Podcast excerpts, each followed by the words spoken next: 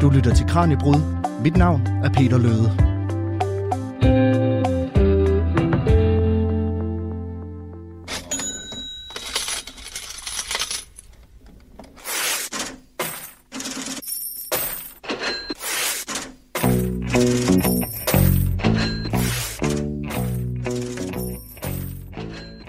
Ja, vi starter dagens udsendelse med lidt af Pink Floyds Money.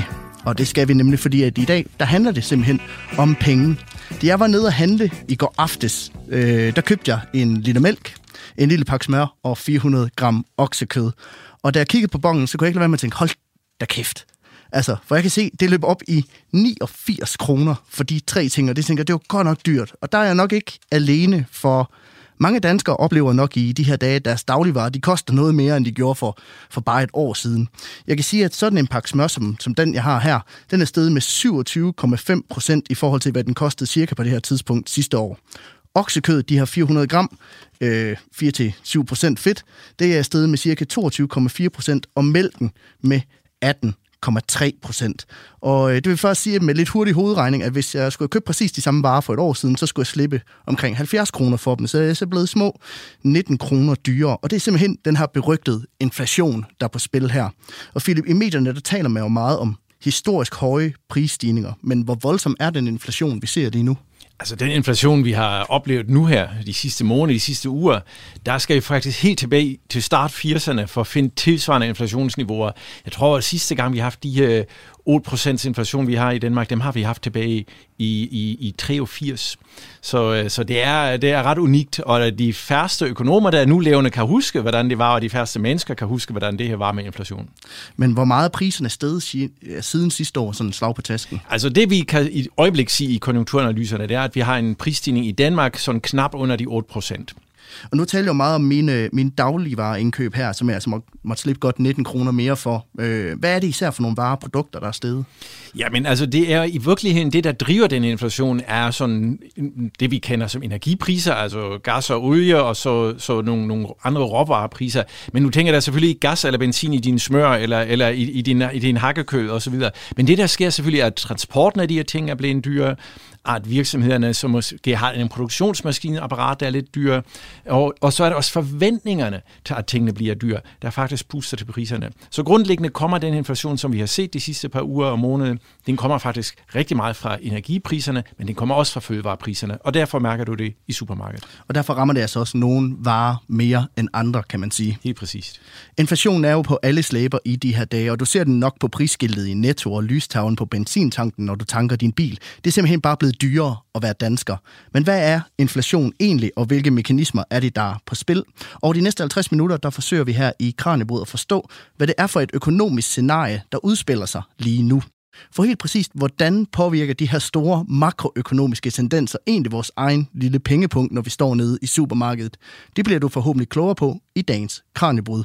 Velkommen til. Du lytter til Radio 4. Min gæst i Kranjebrud i dag er Philip Schrøder, der er professor ved Institut for Økonomi ved Aarhus Universitet. Velkommen til. Tak. Vi uh, taler om inflation i Kranjebrud i dag, og det tror jeg er noget, som mange har haft inde på livet uh, de sidste par måneder. Og nu nævnte selv mine indkøb, der er blevet dyrere. Kan du også selv mærke, at det er blevet dyrere at leve? Ja, helt bestemt.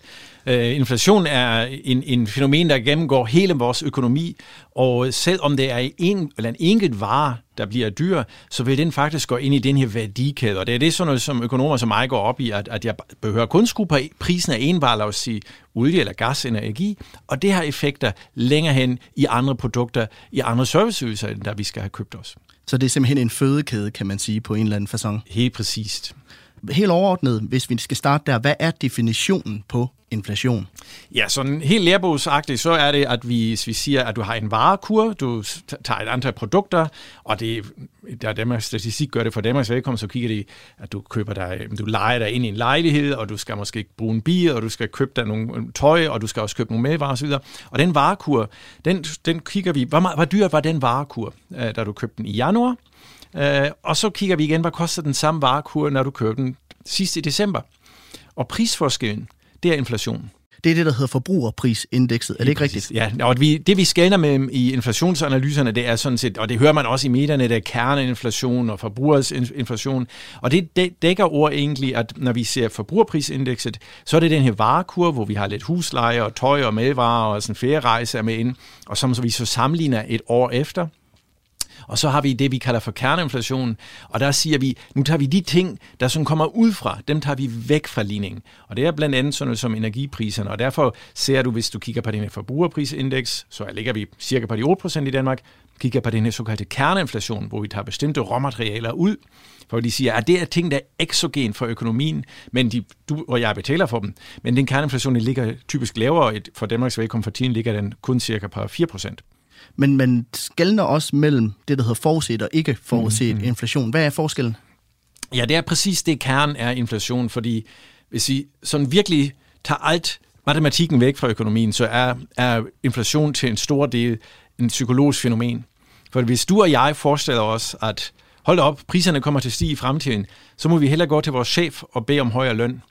Og når alle beder om højere løn, jamen så kommer du i den her spiralagtige situation, hvor det er, hvad skal din chef så gøre? Han giver dig højere løn, men hvor skal han tjene sine penge fra igen? Jamen så sætter han også penge op. Og, og så får vi den her forventningsdrevne inflation, og derfor har du inflation sådan set, det ene du ser når du står ved kasseapparatet. Det andet er, som du i din makromodel tænker, hmm, hvad kommer der til at ske af forventningsdannelse rundt omkring inflation. Men når alt det er sagt, så i sidste ende er inflation altid sådan et monetært fænomen, og derfor har vi centralbanker, der rent faktisk skal styre dem. Men kan man forudsige, hvorvidt der kommer inflation på et bestemt tidspunkt eller ej? Du kan lave dig en model, der, der giver dig sådan en, en, en, en forecast. Men de modeller har det rigtig svært lige nu, fordi øh, vi de sidste 10 år dybest set ikke har haft inflation nævnværdigt. Og det gør, at den måde, vi kalibrerer, det vil sige, hvordan vi, hvordan vi sætter tegnene ind i vores modeller, der er vi virkelig på tynd is for tiden, og derfor er det også enormt svært at få udsigt, hvordan det går. Men der er nogle parametre, man kan holde øje med. Men betyder det, altså kan man undgå inflation, hvis man for eksempel har, har formået at forudsige, at det kommer på forhånd?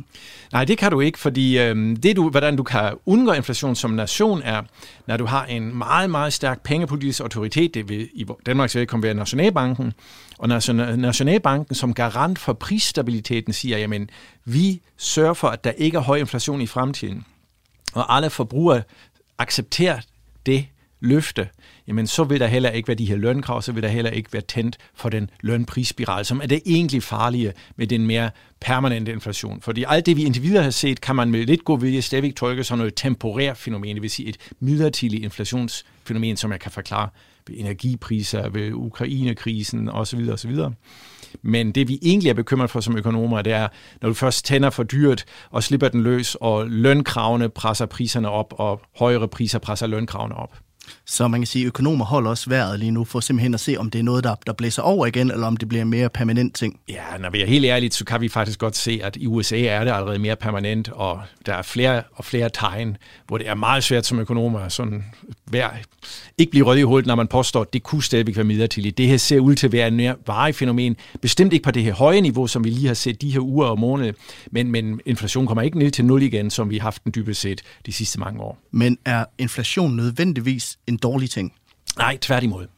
Øh, vi har faktisk, hvis man har ført med i, i makroøkonomdebatten uh, de øh, sidste 10 år, så var snakken faktisk en anden vej. Der var vi bekymret for deflation. Og deflation, nemlig det, at priserne stagnerer på nul eller endda falder, det er et kæmpe problem også for økonomien af mange årsager. Det, man kan forestille sig, at inflation er faktisk lidt en smørmiddel i en markedsøkonomi. Fordi folk har meget let ved at sætte priserne op, og folk har meget svært med at sætte ned, hvis du igen tager eksempel løn. Der er ikke mange, der vil gå med til at sætte deres løn ned, men de kan måske godt leve med, at deres løn står stille et år. Når du så har 2% inflation, så er du faktisk relativt godt lidt ned i løn, hvilket gør din virksomhed mere konkurrencedygtigt. Tilsvarende har det også den her effekt, når du ved, at priserne falder, så venter folk med købe. Så vi kender det alle sammen fra smartphones og mobiltelefoner, at du ved, de bliver billigere, så derfor venter man lidt med at købe det nyeste model, fordi priserne falder.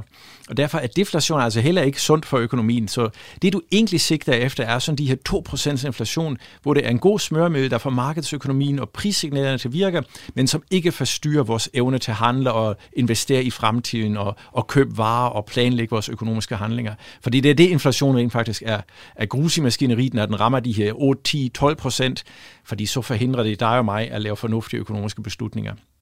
Men den situation, vi står i lige nu, det scenarie, der udspiller sig lige nu, i hvor høj grad kunne man have forudset, at det vil ske? Det afhænger, hvor meget du tror på de gamle teorier. Uh, og og, uh, og, og det, som jeg plejer at sige til mine studerende, sådan en, en, en god gammel teori, det, det er jo, den, den bliver jo ikke outdated. Fordi uh, var vi, Darwins evolutionsteori, den gælder også i dag, eller, eller tyngde, tyngdeloven gælder også i dag. Og i økonomi har man haft det, man kalder for kvantitetsteorien. Øh, og og den, den gælder, og den er empirisk belægt, øh, øh bevisligt, at dybest set penge er et, øh, et, et fænomen, eller pengepolitikken og inflation er derfor et fænomen, der altid skabes af det, vi kalder for pengemængde. Så hvis der er mange ja, pengesedler og mønter, eller øh, konto og bitcoins, eller det måtte være, alt det, vi kalder for penge, hvis der er meget af det i cirkulation, og hvis jeg øger antallet af de her pengesedler og mønter i cirkulation, så vil det nødvendigvis blive til inflation på lang sigt. Og vi har set de sidste, efter finanskrisen, siden 2010, 12 stykker, der har pengepolitikken i hele eurozonen, også i Danmark, været det, man kalder lempelig pengepolitik. Så vi har forøget pengemængden. Så i virkeligheden kunne man der som økonom allerede have sagt, jamen, når min pengemængde går så meget op, og det er det, vi kender som de her lave renter eller negative renter, det, det er det, der er indikatoren på, at vi har haft en lempelig pengepolitik, så må de nødvendigvis blive til inflation på et tidspunkt.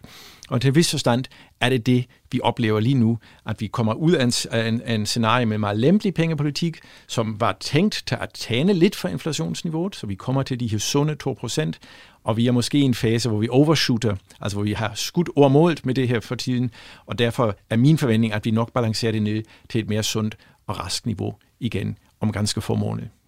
Og hvis man konkret vil vide, hvorfor benzinprisen har snedet sig op i det leje, hvor den er lige nu, eller hvorfor en pakke oksekød den koster 50 kroner, så skal du lytte med lige om lidt, hvor vi dykker ned i, hvad der så har skabt den her inflationsbølge, som vi står midt i lige nu.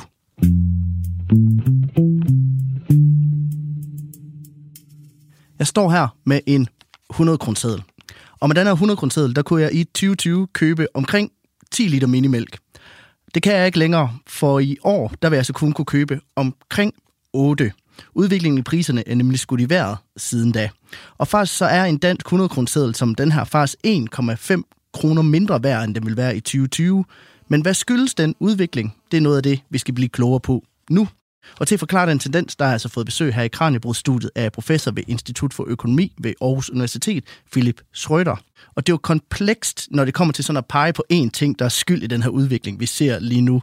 Men hvad er det, der typisk påvirker, om der opstår inflation eller ej? Der er en par faktorer. Så for den langsigtede, den mere permanente inflation, der er det rigtig meget det pengepolitikken, der bestemmer. Så det vil sige, er der en vækst i det, vi kalder for pengemængde, så vil der også være en højere inflationsniveau. Der er mange af de historiske episoder, der rent faktisk kan forklares af den vej. Men så i det kortsigtede, i det helt kortsigtede, der har vi der har vi når, den vi, her... når vi snakker lang og kort sigt, hvor lang tid snakker vi så? I ja, der plejer vi aldrig at være upræcis som økonomer, så der er ikke nogen, der kan komme tilbage efter et år og sige, du sagde det, og det kommer til at ske. Men jeg plejer til at sige i min undervisning, kort sigt, så kigger vi et par i kvartaler, så det vil sige et halvt år, et helt år, halvanden år, to år. Når vi kigger langsigt, så er det, når vi alle sammen er død. Så er det om 20, 30, 50 år. Så der er det, det er den lange sigt. Og tanken er i virkeligheden, at du i den lange sigt har du pengepolitikken, som, som egentlig er forklaring og driveren af inflationen. Og på den korte sigt kommer der en par andre elementer ind.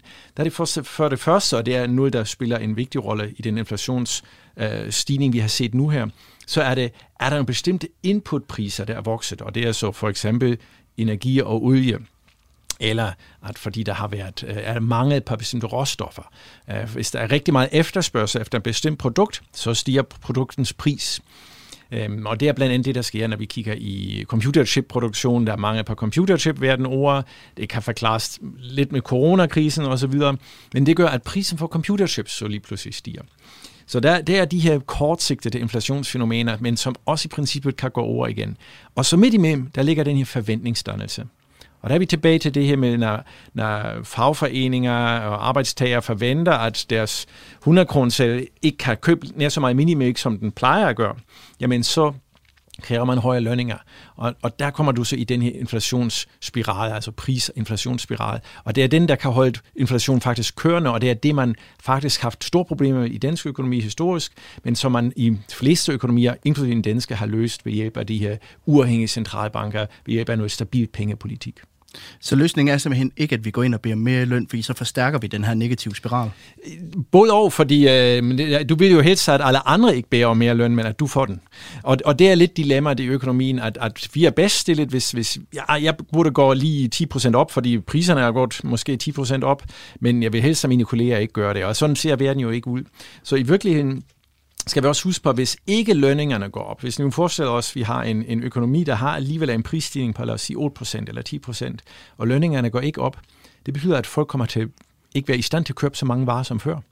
Du kan kun købe 8 liter minimælk nu, i stedet for de 10, du oprindeligt kunne. Så det vil sige, at bondemanden brænder jo ind med noget af sin mælk. Og, og, og det er derfor, at øh, udhulning af købekraft er faktisk også et problem for økonomien. Og i virkeligheden, hvis man sådan virkelig tager skær igennem med alle de makroøkonomiske modeller, så er det det, der med sikkerhed for inflationen til at blive afdæmpet igen og komme ned. Det er faktisk en økonomisk nedgangsperiode, altså en recession. Når vi ingen af os har penge på lommen, og alle holder sig tilbage, og ingen køber en ny køkken, jamen så ser det, udløser det faktisk en økonomisk nedtur, og det er faktisk den, der også får til priserne til fald igen. Så det er simpelthen i sidste ende et spørgsmål om udbud og efterspørgsel? Det er det. Altid og everywhere, når vi laver økonomi.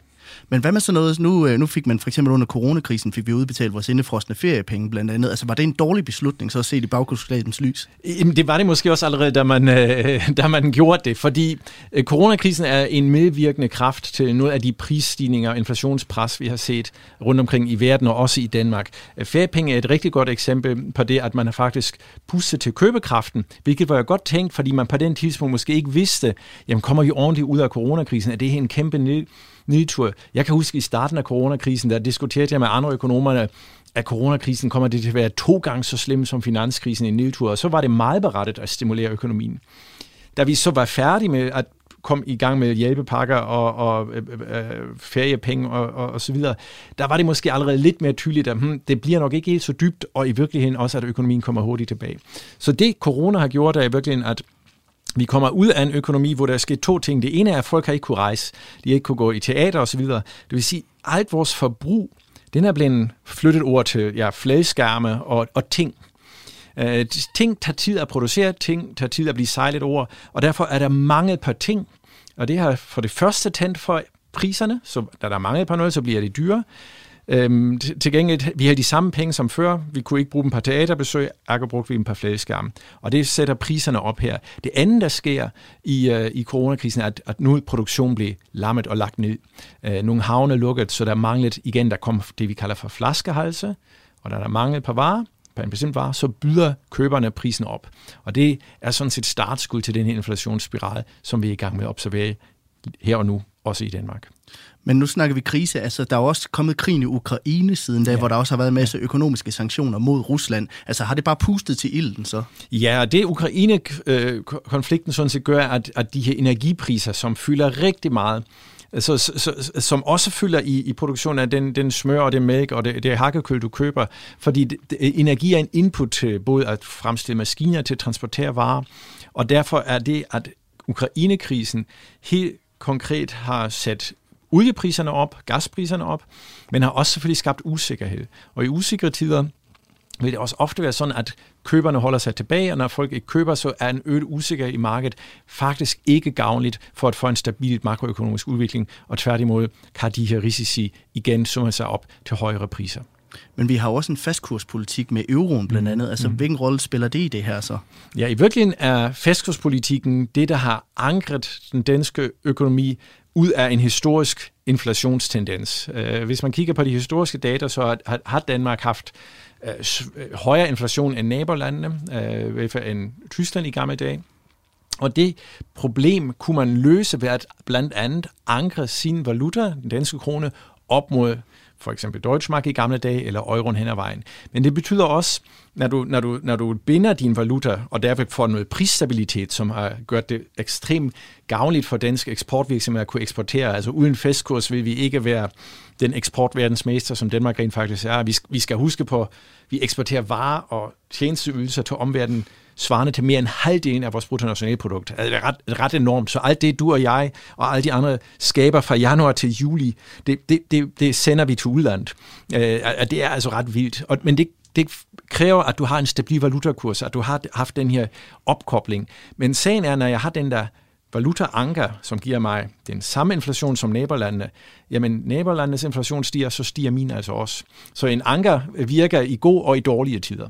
Så det er både i godt og et onde, at vi simpelthen har den her fastkurspolitik. Ja, i første omgang vil vi nok ikke have kommet ned til de lave inflationsniveauer, hvis ikke man har haft den. Vi vil heller ikke kunne have opbygget den her enorme eksportbase, øh, øh, som dansk økonomi nyder godt af. Men, men lige nu er vi selvfølgelig afhængige af, at, at det europæiske inflationsproblem også kommer styr på, fordi lige nu ligger den europæiske gennemsnit på knap 8% inflation, mens den danske inflation ligger på knap under, hvilket ikke er en dårlig sted at være. Så længe vi har en smule lavere inflation end alle de andre, så styrker det faktisk vores konkurrenceevne. Så det er ikke det værste sted at være i.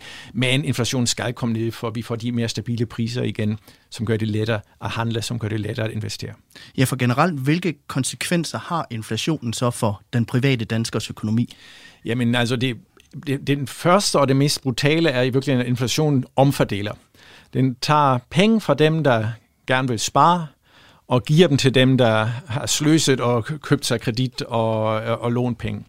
Øh, og, og, og sådan sagt lidt, øh, lidt ekstrem er, er, er inflation sådan en, en, en, en, en, en omfordeler, lidt en, lidt en 20-knægt, fordi den, den tager fra dem, der har kontanter liggende, eller der laver en pensionsopsparing, og, og, og dem, der måske lever på, på lånte penge, øh, noget af det gæld bliver faktisk afbetalt af inflation. Så øhm, fordi jeg altid betaler min gæld i det, man kalder nominelle termer plus rente, og inflation spiser noget af det.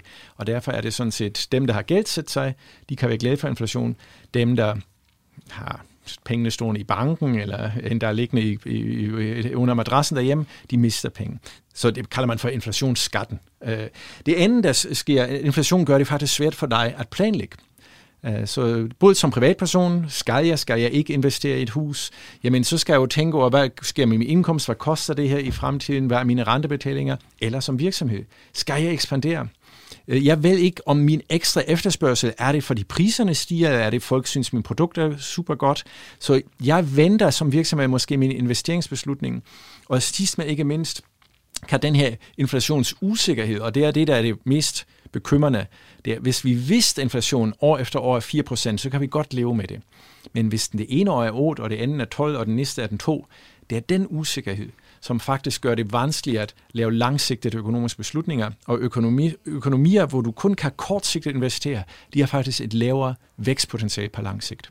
Men hvad med sådan noget med bankerne for eksempel, med udlån og, og renter i dem? Altså, hvilken rolle spiller de i det her? Jamen, pengepolitikken, som sætter renten, er den rente, som gennem en, gennem et banksystem, sådan set, er den rente, du og jeg møder. Og nu kan folk jo huske alt det om negative renter, og det var vi ret meget for tørnet ord, men det, som vi som økonomer går op i, det er det, vi kalder den reale rente. Så lige nu, jeg ved ikke, man, man kan læse i aviserne i de dage, nu, kommer, nu er det snart positive renter igen, og slut med negative renter, og folk klapper og glæder. Det er faktisk noget vrøvl.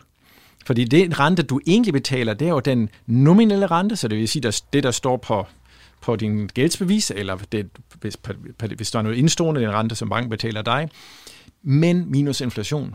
Så øh, en, hvis jeg får en 3% rente, og der er 5% øh, inflation, jamen så har jeg også fået øh, en negativ realrente. Så i virkeligheden er, er, er rentepolitikken og det bankerne gør kun en mellemled, kun en mellem mellem det pengepolitiske, nemlig der hvor renten bliver defineret af Nationalbanken, og det som du og jeg oplever i vores pengepunkt og på vores bankkonti. Om lidt, så skal vi skue tilbage i tiden for at se på, hvordan inflationen før i tiden er løbet løbsk. For kan vi lære lidt om, hvordan vi skal gebære os nu, ved simpelthen at anskue nogle af de fejl, der er blevet lavet historisk set. Det finder vi ud af lige om et minut. Du lytter til Radio 4. Inflationen er på sit højeste niveau i Danmark siden 1980'erne. Og i dag i Kranjebrud, der handler det netop om det faktum, du ser hver dag, du er i supermarkedet eller får en regning fra dit elselskab, nemlig at priserne stiger. Du lytter til Kranjebrud her på Radio 4, hvor vi har fået besøg af Philip Schrøder, der er professor ved Institut for Økonomi ved Aarhus Universitet. Og nu nævner jeg, at inflation altså har nået et niveau, som det ikke har været på i, i, i 40 år. Og derfor så tænkte jeg også, at måske skulle vi lige kigge lidt tilbage på nogle af de tidligere inflationskriser. Og øh, der har du taget nogle eksempler med på, hvordan inflationen tidligere er løbet løbsk. Det mest ekstreme, det er nok Tyskland i 1920'erne. Hvad var det, der skete der? Ja, altså en, ty- Tysklands inflationsoplevelse øh, i, i 1920'erne, det er det, man kalder for en hyperinflation. Og, og der er der så ekstreme eksempler, at i virkeligheden, når du, når du, fra du fik udbetalt din løn om eftermiddagen, og du er arbejdsmand, hvor du dagligt får din, din lønpose, så indtil du kunne nå ud til, til, til, til den lille hjørnebutik for at købe dine varer, så var priserne allerede sten, så de havde uhulet købekraften af din løn. Og du, du har de her enorme billeder, øh, hvor folk kommer med, med, med trillebør for at hente, hente, hente deres pengebeholdning. Og det, der skyldes hyperinflation i 20'erne, det er igen et, faktisk et pengepolitisk fænomen, fordi en, den tyske stat er, er gældsæt. Um, hvad gør man så? Jamen, man har magten til at printe ekstra penge, så kan med de penge betale mine politifolk og mine folkeskolelærer og militærfolk og øh, folk, der var ved at bygge for mig.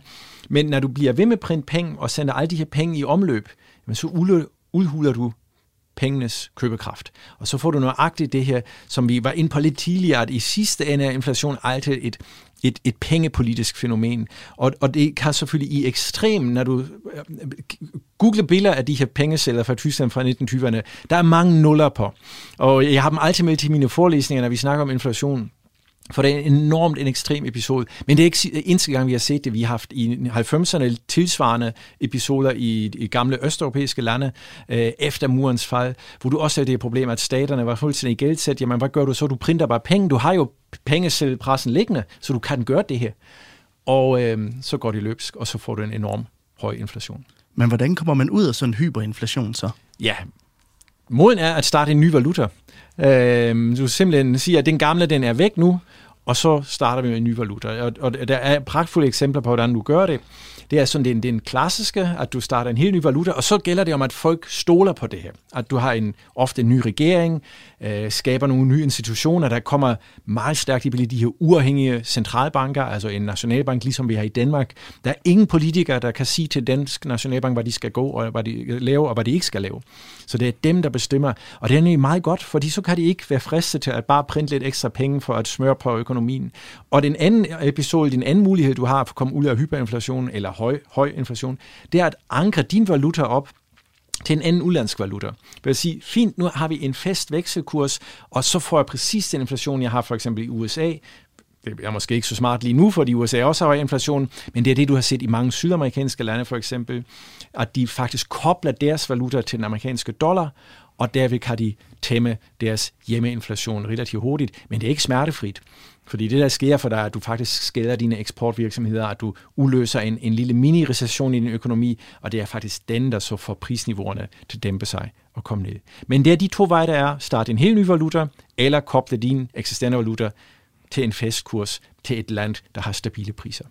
Men hvor tæt er vi så på det scenarie lige nu?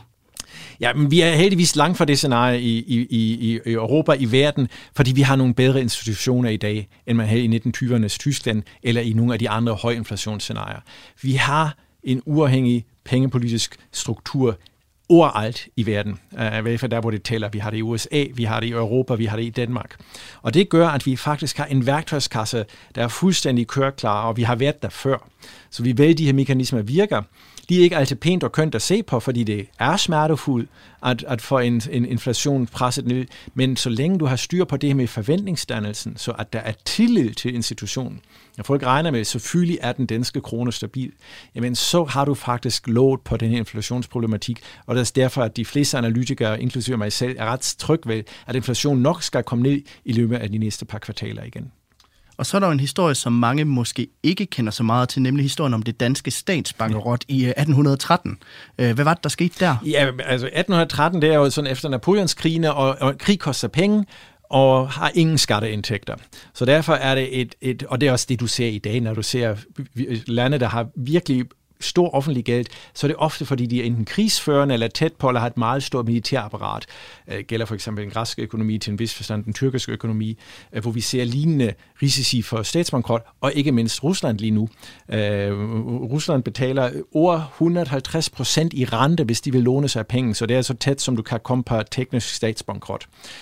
Det, der så i virkeligheden er, er, er episoden fra Danmark, for det er ikke engang, at, at Danmark sådan set er går bankrot og starter forfra, men det, man skal huske på, at hvorfor er der en inflationskobling mellem statsbankrot og gældsætning af stater og, og, og, og, ja, og priserne, det er igen det her med, når du er gældsat, så kan du rigtig godt lide inflation.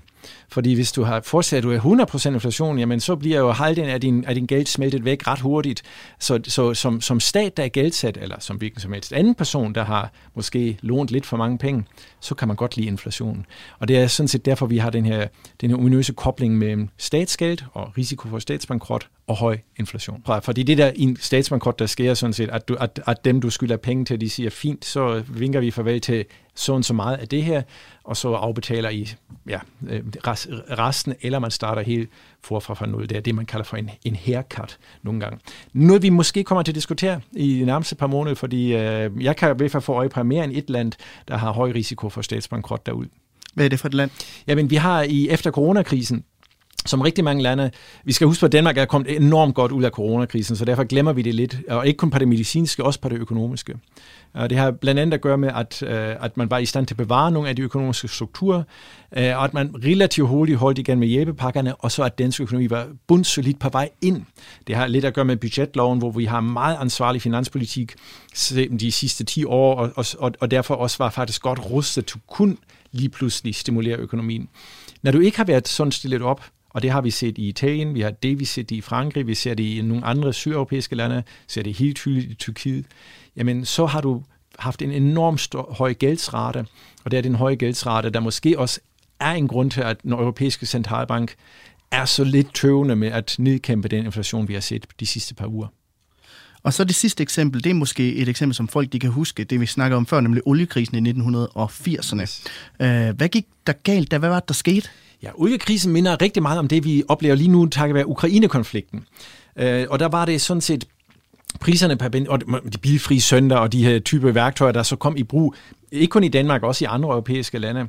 Det, der skete simpelthen, at vi har haft en mange par olie, at OPEC-landene havde faktisk været i stand til at sætte priserne øh, øh, voldsomt op, og der, det har så lidt ligesom vi snakkede om kerneinflation med altså på brugerprisindekset, så energipriserne gik så ind og pustet for alle de andre priser i økonomien. Og det, der var galt i 1970'erne, at vi der faktisk fik udløst den her lønprisspiral.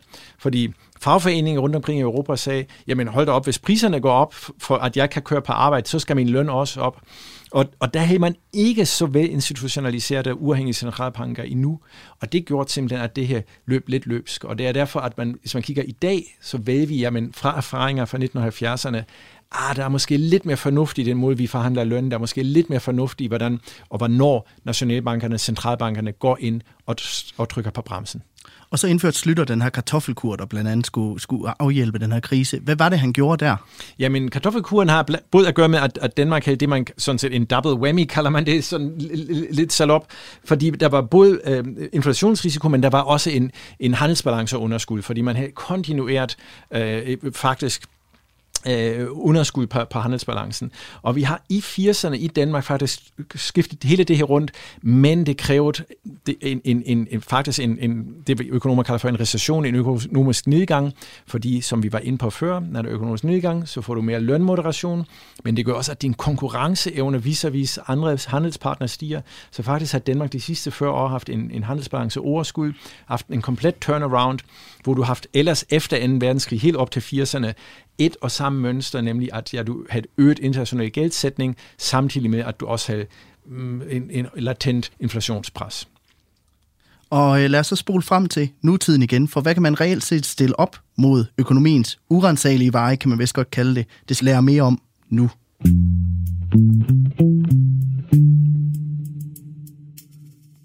Hvis du har kigget på dine kvitteringer, på din elregning eller på skiltet ved tankstationen, tankstation, så har du nok bemærket, at priserne de næsten kun går én vej, nemlig op. Men hvad kan man egentlig gøre ved det? Det er noget af det, som vi skal vende nu. Jeg har nemlig besøg i Kranjebrud i dag af Philip Schrøder, der er professor ved Institut for Økonomi ved Aarhus Universitet. Og inden vi bevæger os over i at snakke lidt mere om det her med pengepolitik, så øh, kommer vi jo til at tale meget om høj og lavkonjunktur. Der tror jeg lige, du bliver nødt til at starte med at forklare, hvad det er. Ja, konjunktur er sådan set økonomernes ord for, for, for, hvad er temperaturen på økonomien. Øh, så øh, har økonomien øh, kører den, løber den her øh, stærkt, øh, og, og kroppen bliver varm, så er der højkonjunktur, det vil sige, alle ressourcerne er blevet sat i gang, øh, folk kan købe og sælge, og alle medarbejdere, alle personer får et job, og så er der en lavkonjunktur, hvor kroppen køles af, og man sidder i et hjørne, og der er nogen, der har arbejdskraft, men de kan ikke få et job.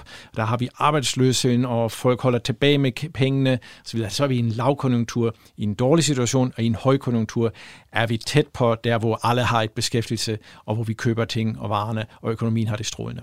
Og så er der det her med pengepolitikken. Altså, hvordan kan den bruges helt konkret? Ja, i virkeligheden er, er penge, kan vi forestille os, som et, et, et produkt. Uh, og der er jo en, en, en, en pris på, hvis du køber dig en, en bil, så er der en pris, hvis du køber dig en æble, så er der en pris på en æble. Men for penge er der også en pris. Og prisen for penge, den kalder vi for rente.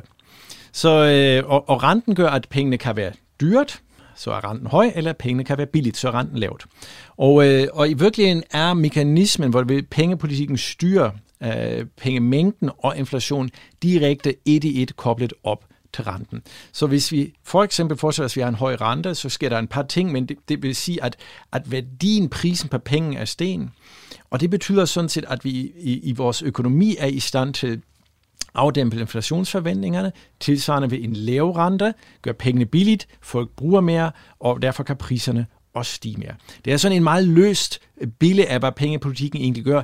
Der er rigtig mange mellemled, og det er øh, noget, der tager mere end et semester faktisk at blive klog på. Men, men hvis man lige kan holde fast i det her lidt løse billede, så skal I huske på, at der er en meget vigtig øh, øh mem, memhandler her, og det er banksektoren. Det er det finansielle sektor. Og det er faktisk dem, der oversætter rigtig meget af det, som centralbankpolitikken gør, for eksempel skal bankerne, når du og jeg har pengene indstående, så skal min bank skal jo have parkeret sine penge også et sted, og det betaler min bank også en rente for. Og det er den renten, for eksempel, som Nationalbanken eller Centralbanken kan styre. Tilsvarende kan der være krav fra Centralbanken og Nationalbanken om, hvor meget penge må den finansielle sektor, bankerne, skabe i, i, i, i, i nogle af de multiplikatorer, du har inden for, hvor meget udlån du kan give til dine kunder. Og alt andet lige kan vi forestille os, for at gå tilbage til det lidt mere nemme billede, at jamen, når, når en rente går, er højt, og derfor er det dyrt at låne penge, så vil virksomheden investere mindre, så er der mindre aktivitet i økonomien, og så afdæmper det altså også prispresset.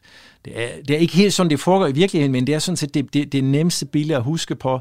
Lav rente, meget aktivitet, højere priser, høj rente, lavere aktivitet, mindre prispres. Men hvilke værktøjer har man så ellers i værktøjskassen i, i, til at bekæmpe inflationen, ud over pengepolitikken? Du har pengepolitikken, du har institutionerne, som nok er det vigtigste, altså de uafhængige centralbanker, så, så fordi du har også en, en land uden uafhængig centralbank, har du også pengepolitik, men så er det ofte sådan, øh, så er det politisk påvirkning, eller endda politikeren direkte øh, findes grimme, grimme episoder. Øh, og, øh, øh, blandt andet i England har, har du problematikken, at Bank of England har, har en lidt anden ståsted og er, er hurtigere kommet i, i historisk hurtigere kommet i glat før at blive påvirket af politiske ønsker om, at nu skal vi altså bruge flere penge, og, og så kan du komme i, i nogle af de her ting, vi var omkring før. Men når det er sagt, så kan du styre forventningerne. Og, øhm, og det er sådan set derfor, at øh, troværdig pengepolitik, troværdige institutionerne, og derfor også en arbejdsmarked, der forstår her signaler og forstår forventningsdannelsen. Det er faktisk den, der kan hjælpe til at bekæmpe inflation. Og så kan den enkelte forbruger også gøre noget, selvfølgelig. Hvordan styrer man folks forventninger? Jamen, det er blandt andet, øh, at, at du siger, at, at hvis du kigger på, hvordan centralbankdirektørerne verden ord ser ud, og hvordan de taler, så er hver evig eneste ord at der er tænkt over og planlagt. Så det er de her meget små signaler. For tiden er vi meget, meget øh, udsat for det, man kalder for forward guidance, så hvor, hvor centralbanken, Europæiske centralbanksdirektør, hvor hun fortæller os allerede i dag, hun regner med, at hun gør sådan og sådan i fremtiden. Og det er et klart signal til, mar- til markederne, at vi kommer til at se en, en europæisk centralbank, der strammer renten, altså strammer pengepolitikken, ø- sætter renten op, og det har allerede direkte afledte effekter på, hvordan vores forventninger til prisstigningerne er i fremtiden, og derfor også på dit og mit lønkrav. Og nu snakker vi om det her med, at en af løsningerne var at køre en stram pengepolitik. Altså, hvornår bør man skifte over til at stramme garnet, så at sige? Altså, hvor høj skal inflationen være, før man skal steppe ind og gøre noget aktivt? Jamen, det afhænger af, hvad dit inflationsmålsætning er. Og i Europa har vi en inflationsmålsætning på 2%, og hvis du følger med i den diskussion, økonomer har haft siden sidste øh, efterår, lad os sige oktober-november 2021, øh, der blev det her en ret tydelig debat blandt økonomer er de her prisstillinger, vi siger, et temporært corona-uløst fænomen, eller er der noget mere varigt i det? Og det øjeblik, hvor du siger, hov, det er noget varigt, så skal du egentlig begynde at stramme garant, eller, eller trykke på bremsen og sætte renten op.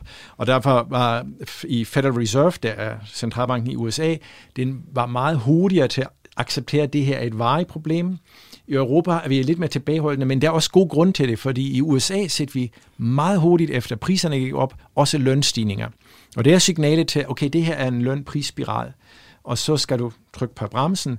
I Europa har faktisk lønstigningstakten været noget mere moderat, og derfor var det berettet velfærd hele foråret igennem at sige, ah, lad os nu se, om det er det bare engangseffekter fra corona og fra ja, oliepriserne, og går i sig selv, eller er det noget, som kræver, at vi ja, strammer garant, at vi sørger for, at renten kommer op. Hvad med forbrugerne, så nu nævnte du dem kort?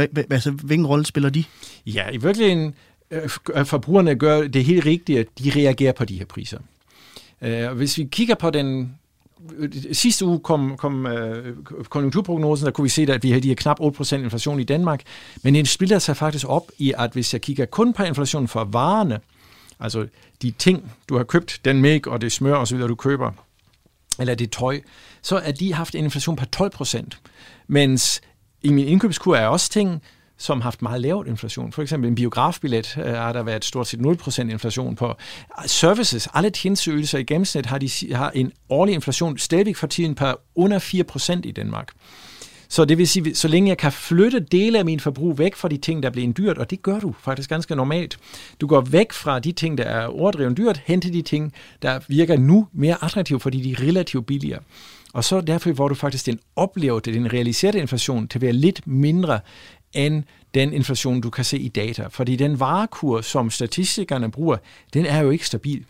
Selvfølgelig i huslejen hænger du jo nok på ligegyldigt hvad, men, men om, jeg kan jo lade være med at købe en ny køkken, jeg kan lade være med at købe en ny bil, og derfor kan jeg faktisk isolere mig delvis fra inflation, hvis jeg siger, at den gamle bil må køre lidt længere, den gamle køkken må stadigvæk bruges. Men så har jeg isoleret mig væk fra den høje prisstigning i byggematerialer eller i bilerne, og går hen til produkter og serviceydelser og tjenesteydelser, som ikke er sten i pris. Teaterbesøg, biografbilletter, hvad det nu måtte være. Men i hvor høj grad er det noget, man kan løse, og i hvor høj grad handler det bare om at vente på, at krisetiden den er over? Nej, det er noget, der skal løses med, med, med, med, med aktiv pengepolitik at, at gå ind i det her. Det, øh, fordi øh, økonomien har jo, har, som, er, er altid, finder altid et nyt leje, et nyt balancepunkt. Men, men, men det vil være forfærdeligt, at hvis vores nye balancepunkt er, at vi nu skal have hver år 10% inflation, eller endnu værre, hvis den skifter med 5 til 15. Øh, altså det, det er ikke rart for økonomien. Der er stadigvæk jobs, der, er stadigvæk, der bliver stadigvæk gået på arbejde. Altså det er ikke, fordi vi alle sammen dør af det, men, men det, økonomien kører bare bedre, hvis du har lav og stabil inflation. Så løsningen er heller ikke at give danskerne flere penge mellem hænderne, simpelthen? Tværtimod. Lige nu gælder det om, at du virkelig holder stimuli, altså der, hvor du sætter penge i omløb tilbage. Og det er den diskussion, vi kommer til at se til finanslovsforhandlingerne til efterår og vinter, at det gælder virkelig om at sørge for, at økonomien ikke skaber yderligere unødvendige flaskehalser, fordi hver gang der er mange på noget, så stiger prisen på den vare, der er mangel på. Og det kan også være arbejdskraften, man mangler, så stiger også prisen for den. Så vi som danskere skal måske bare stramme billedet lidt ind, og så forberede os på, at vi bare er lidt fattigere den kommende tid.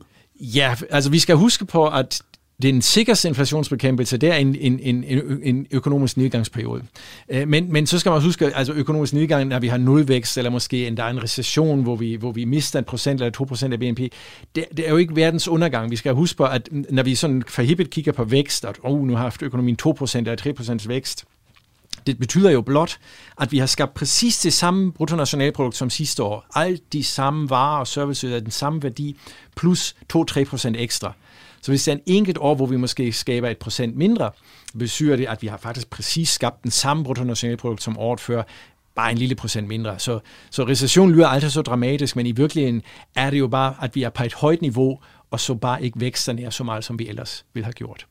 Men jeg tror, der er mange, der sidder og tænker om, og er bekymret lige nu, altså for, om de kan få deres private økonomi til at hænge sammen. Er der grund til bekymring for den almindelige dansker? Helt selvfølgelig. Det er, det er der. Der er god grund til at være bekymret, fordi der er tydelige tegn øh, øh, for øh, recessionsrisici, og vi har set den både i USA, vi ser dem også i Asien faktisk. Kina har haft nogle af de laveste væksttal, fordi deres coronapolitik kører en lidt anden gear, end vi har set i Europa og i USA. Og, og, og, og det er jo en klar indikator på, at jamen, det kan være, at mit job måske er knap så sikker, som den har været, men, men når vi kigger på de reale tal her og nu i dansk økonomi, jamen, så går det strålende. Altså, der er, der er langt der er flere jobåbninger stort set, end der er arbejdsløse, øh, groft sagt. Så, og det er altså tegn på en sund og måske overophedet økonomi. Så, men derfor kan det jo sagtens være, at husholdninger er, at ser nogle risici momenter i fremtiden. Og det er præcis der, hvor hvis jeg tænker, hmm, hvad nu hvis jeg mister mit job, skal jeg så ikke lade være med at tage den dyre ferierejse? Og når vi alle sammen holder os tilbage, så er der også mindre økonomisk aktivitet. Så man kan sige, at bekymringen kan faktisk ende med også at have en, en betydning for det her. Nemlig. Bekymring kan sagtens være den ingrediens, der afdæmper økonomisk aktivitet så meget, at også prisudvikling kommer på et normalt niveau igen. Og nu nævnte du det her med fyringer, og det egentlig går meget godt. Der er jo masser af stillingsopslag og sådan noget, men altså, hvad er udsigterne til? Altså, bliver erhvervslivet ikke ramt af det her? Ja, nogle dele af erhvervslivet bliver ramt, og det er ofte, der er simpelthen nogle sektorer, der er meget mere konjunktursensitive end andre. Det er blandt andet byggerisektor, og man kan også begynde at se enkelte tal, at byggerisektoren, som jo kører ekstremt, altså som er rødglødende, øh, men, men at der er faktisk visse risikomomenter, Øhm, øh, sådan lidt for enkelt forklaret, så er, hvis du har lavet en fast kontrakt til, hvad det hus skal koste, som du leverer til din kunde, og dine byggematerialpriser er stigende, jamen så kan du blive klemt som virksomhed. Og det, det gør så, at du som, som, som byggeentreprenør øh, måske har mere økonomiske udfordringer som, som sådan, og det allerede er måske nogle af de første tendenser, vi begynder at se i data. Og det vil sige, at de sektorer, der er konjunktursensitive, de kan sagtens allerede i dag måske fornemme nogle af de her risici, hvor andre sektorer, der er mere isoleret, øh, hvad vi er, medicinal er næsten ikke konjunkturfølsom, øh, hele uddannelsessektoren er ikke konjunkturfølsom osv. osv. Der er det sådan set ret ligegyldigt, om konjunkturen er rødglødende eller ej. Der er en mere stabilt øh, konjunkturadfærd. Nu begynder øh, programmet så småt at gå på, øh, på held. Jeg vil godt tænke mig at høre her til sidst, altså som privatperson, hvad er så det allerbedste, man kan gøre for at undgå at blive berørt af inflationen? Altså det, en, en vigtig ting er, at man i virkeligheden øh, øh, har styr på sin privatøkonomi i den forstand, at man er klar over, hvad er mit, mit rådrum, så man ikke øh, øh, sådan set udsætter sig for unødvendige risici i, i, i den her periode. Men når det er sagt, så skal man virkelig gennemse sine, sine udgiftsmønster. Øh, fordi der er for mange af de ting, vi køber, som hvor priserne stiger, er der det, vi kalder substitutter, altså erstatningsprodukter, ting, der, der måske giver mig den samme glæde eller den anden glæde, øh, men, men som, som måske koster mindre. Så virkelig en fornuftig økonomisk husholdningsbeslutninger skulle være rigeligt, hvis man vil, og hvis man forstår, om man er en risikobranche eller ej. Så det vil sige, en husholdning, hvor, hvor, øh, hvor, hvor, øh, hvor mænd er folkeskolelærer, og konen er politikkvinde, øh, øh jamen de er ekstremt sikkert, de kan være ret ligeglade øh, med konjunkturudviklingen, mens hvis, hvis øh, konen er selvstændig, og, og, og mænd er i byggebranchen, så har du en højere risiko i det her. Så afhængig af hvem du er, og hvad din husholdningsøkonomiske input er, så skal du være meget varsom med, hvilke investeringsbeslutninger du tager ind i fremtiden, og hvilke købsbeslutninger du tager her og nu. Og nu nævnte jeg jo det her indkøb, jeg gjorde af mælk, smør og kød, øh, som er altså sted fra ca. 70 til ca. 89 øh, kroner. Kan jeg se frem til, at det beløb bliver endnu højere? Altså, hvor tror du, vi er henne på den anden side af sommerferien? Jamen, altså, det er øh, to ting, der er værd at holde øje med. Det ene er, den inflation, der har gjort din mælk dyr nu, den er jo, kan til en stor del forklare de her energiprisstigninger. Og at nogle af inputfaktorerne til fødevare, blandt andet gødnings, altså kemiske gødningsprodukter, de er sten enorme i pris, og det gør, at landbrugsomkostningerne stiger osv. Det, jeg skal holde øje med, at stiger de her priser yderligere eller ej. Og lige nu ser det ud som om, vi måske har nået til en slags plateau på nogle af de her inputfaktorpriser, og så behøver vi ikke regne med, at inflationen også kommer til at fortsætte, fordi øh, når inflationen er værd der, så, så, og den her driver af inflation, højere energipriser, står stabil, men så vil der heller ikke være yderligere inflation det er så den ene, og den kan jeg faktisk kigge direkte i data på Danmarks Statistik med det samme. Den anden er at holde øje med lønforhandlingerne. Så hvis jeg kan se, hold op, nu går fagforeninger rundt omkring i verden, eller Europa, eller i Danmark, og, og får, får 10% lønstigninger hjem, så kan jeg godt regne ud, at jamen, det kommer jeg til at se et eller andet form for inflation senere på året igen. Så det er de to faktorer, man skal holde øje med, hvis man vil gøre sig en begavet gæt på, hvad inflationen bliver næste år. Og, og min begavet gæt er, at den kommer nok ned igen til et mere normalt leje. Øh, ikke til efteråret, øh, heller ikke helt til foråret, men vi kommer til at være formodentlig tydeligt under de her 10 procent. Kommer ikke til at ramme de 2 procent, som er egentlig vores målsætning i Europa, men det kan være, at vi gør det i løbet af 2023. Men sådan en liter mælk, som er steget i pris, altså hvad er chancen reelt set for, at den falder i pris igen? Man kan sige, nu koster den jo 12 kroner nu. Altså kommer supermarkederne til at sætte prisen ned på den, selvom de, den egentlig bliver billigere for dem at producere? På nogle øh, enkelte produkter kommer vi til at se prisfald, men helt grundlæggende plejer vi aldrig at se prisfald, fordi øh, menneskets psykologi er nu engang skudt sådan sammen, at tingene kan gå op, og så kan de ligge der, og når alle andre ting bliver, alle andre ting bliver relativt dyre, så hænger niveauet derop. Så helt grundlæggende, når inflationen har været der, og går fra, lad os sige, 8% i dag til 0% næste år, så er alle priser de samme, som de har været før. Men du kan roligt forvente, at din løn og din pensionsopsparing, den skal nok indhente de 8% også i løbet af et antal år. Så der er en lys fremtid derude, men man kan sige, at mælken den bliver altså ikke billigere, end den er i dag. Det vil jeg ikke forvente. Det bliver simpelthen alt, vi nåede i denne omgang. Tusind tak, fordi du har lyst til at kigge forbi, øh, Philip Schrøder. Velbekomme. Du lytter til Radio 4. Det var alt, hvad vi havde til dig i Kranjebrud i denne omgang. Tusind tak, fordi at du lyttede med. Programmet er produceret af Videnslyd for Radio 4.